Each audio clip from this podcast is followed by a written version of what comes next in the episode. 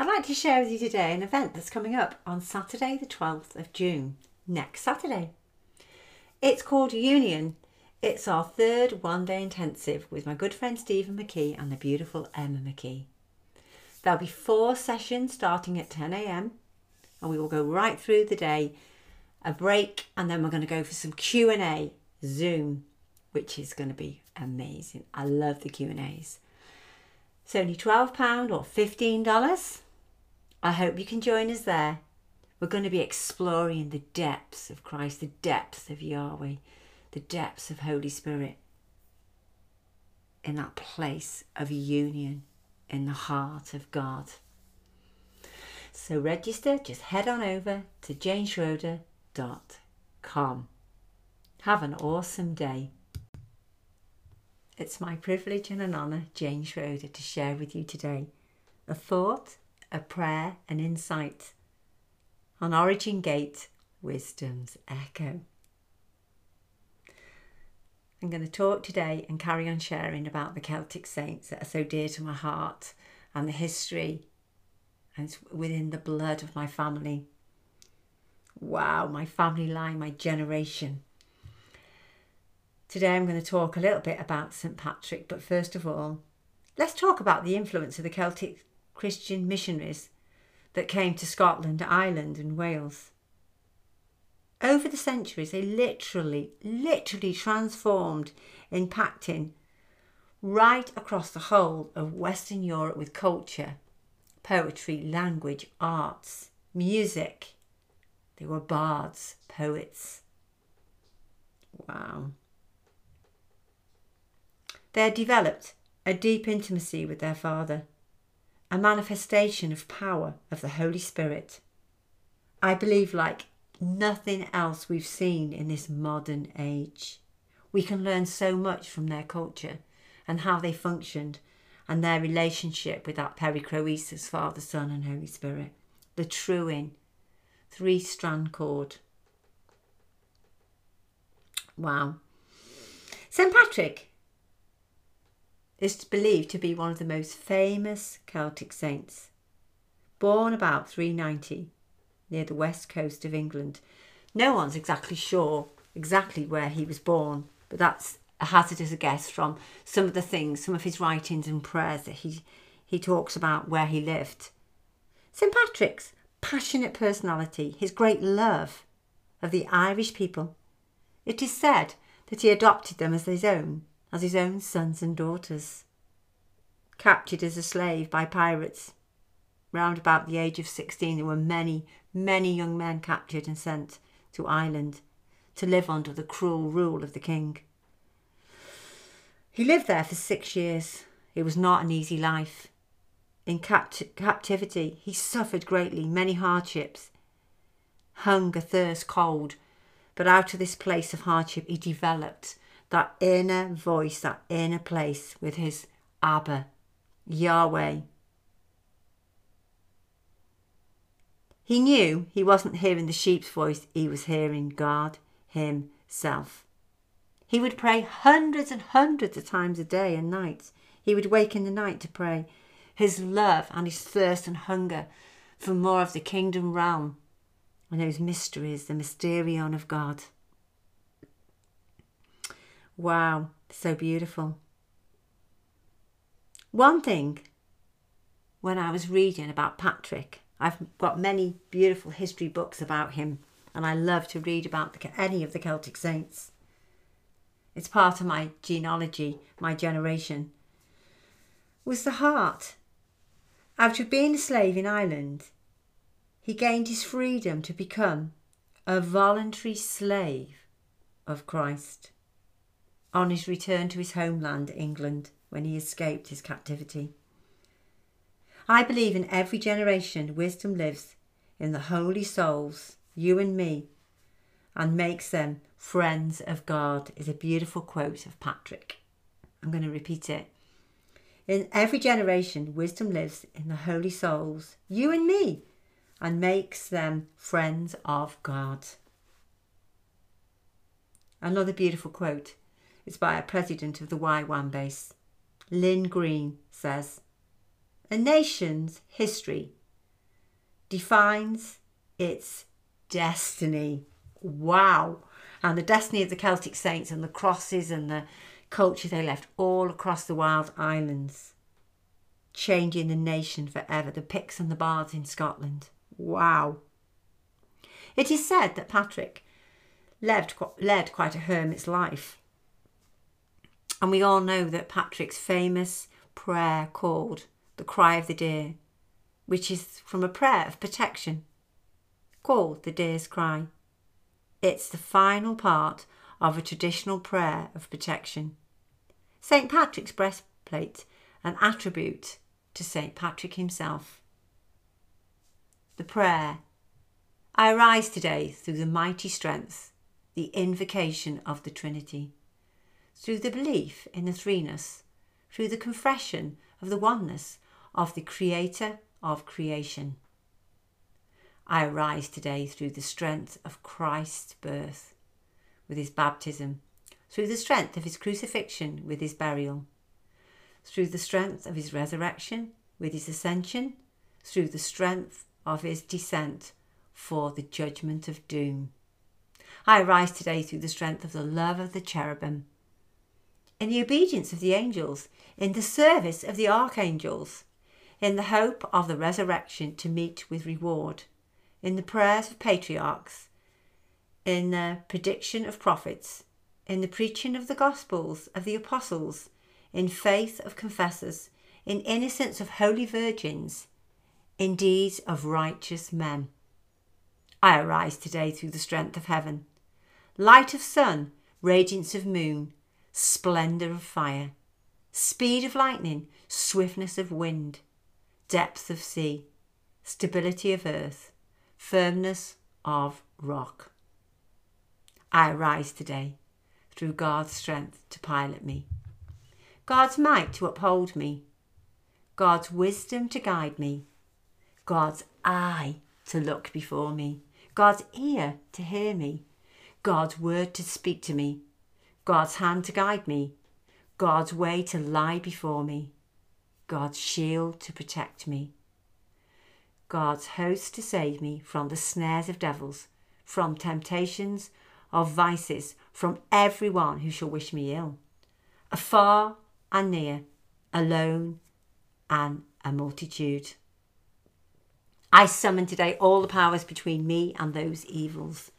Against every cruel, merciless power that may oppose my body and soul. Against incantations of false prophets. Against black laws of pagdom. Against false laws of heretics. Against crafts of idolatry. Against spells of women. And smiths and wizards. Against every knowledge that corrupts man's body and soul. Christ to shield me today against poisoning, against burning, against drowning, against wounding. So there come to me abundance of reward. Christ with me, Christ before me, Christ behind me, Christ with me, Christ beneath me, Christ above me, Christ on my right, Christ on my left, Christ when I lie down, Christ when I sit down, Christ when I arise, Christ in the heart of every man who thinks of me, Christ in the mouth of everyone who speaks of me, Christ in the eye of everyone that sees me, Christ every ear that hears me, Christ in every ear that hears me. I arise today through the mighty strength, the invocation of the Trinity, through beliefs in the threeness, through confessions of oneness of the Creator of creation. Amen. Wow, that covers everything. Gosh, I love the part that says, Christ in the mouth of everyone who speaks of me. He's praying for others. Christ in the eye of everyone who sees me. Papa occupies the house when he look when people look in our eyes. Christ in every ear that hears me. Wow. Thank you, God. It's so beautiful. Everything in that for our daily bread, for our daily sustenance, for our daily life. Wow. What wonderful attributes that Patrick brought for us today.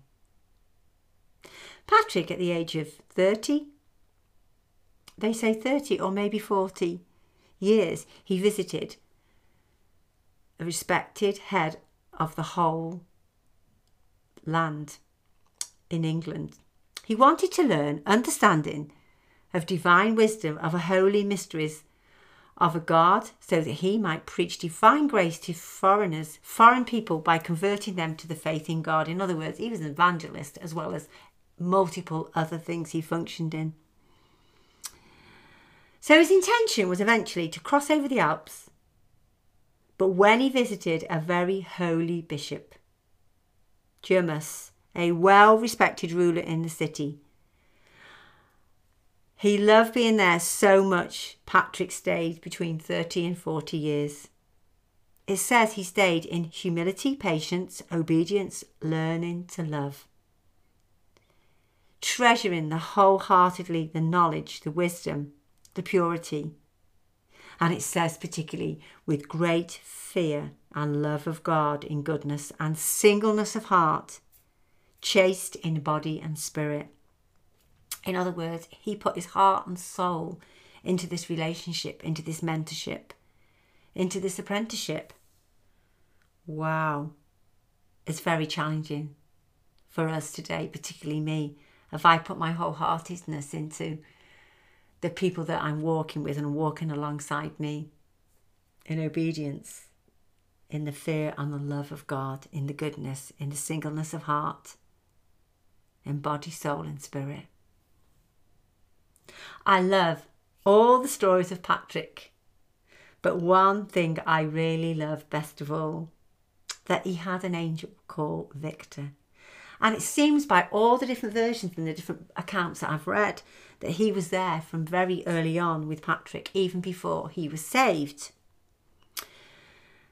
And Victor would visit, would visit him regularly, it says, conversing in conversation like I'm conversing to you now, but in bodily form. Even when Patrick was in captivity, he enjoyed the angelic counsel.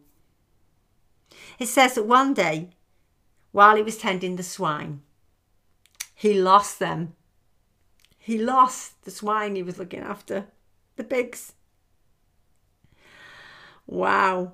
And would you believe it? Victor came and showed him where the swine were, where he'd lost them.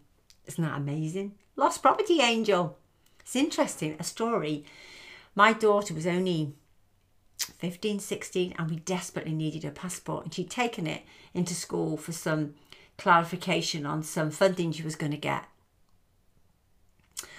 And um, she put it in a little bag and brought it back home but we could not find it. We were due to go on holiday. Oh my goodness. And in, in those days single mum I did, we didn't have much money to go on holiday but somebody had given us an apartment in Spain as a gift and we just needed to book the flights and could we find his passport for three months I was about to have to spend a lot of money to get another one and I'd been to one of my prayer groups and they'd said let's ask the lost property angel to find the passport now, that night, while I was looking where I'd looked before, under all the coats and the bags where we hung them in the hallway on the, on the coat hooks, I looked again and there it was, the very coat I'd looked underneath many times. The lost property angel had put, I believe, the passport there so we could see it in full view.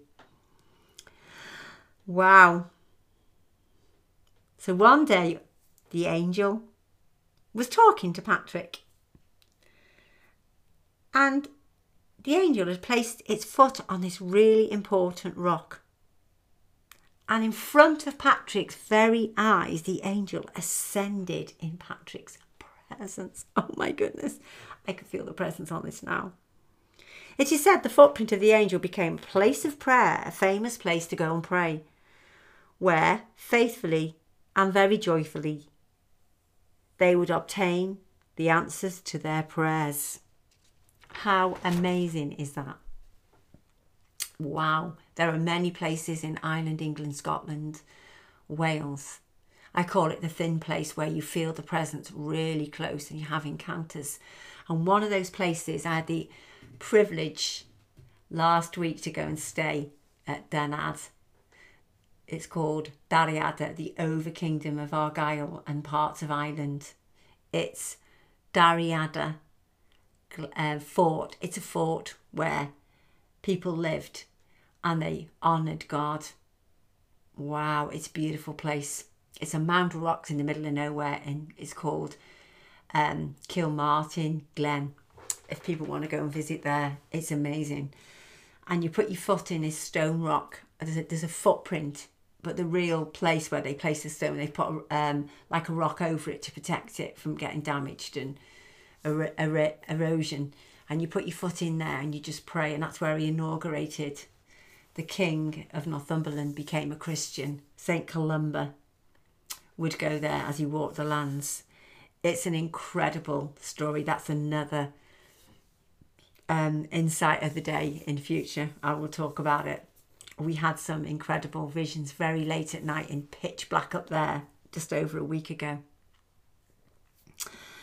So I just want to finish with a beautiful benediction that was spoken over Patrick when he died, or after his death, actually.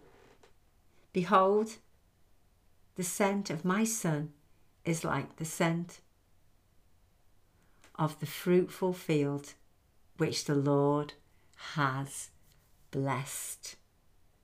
And I speak that over thee today that you are the beautiful scent of the sons, the mature sons of Yahweh, the scent of the fruitful field, of the blessing of the Lord. Shalom.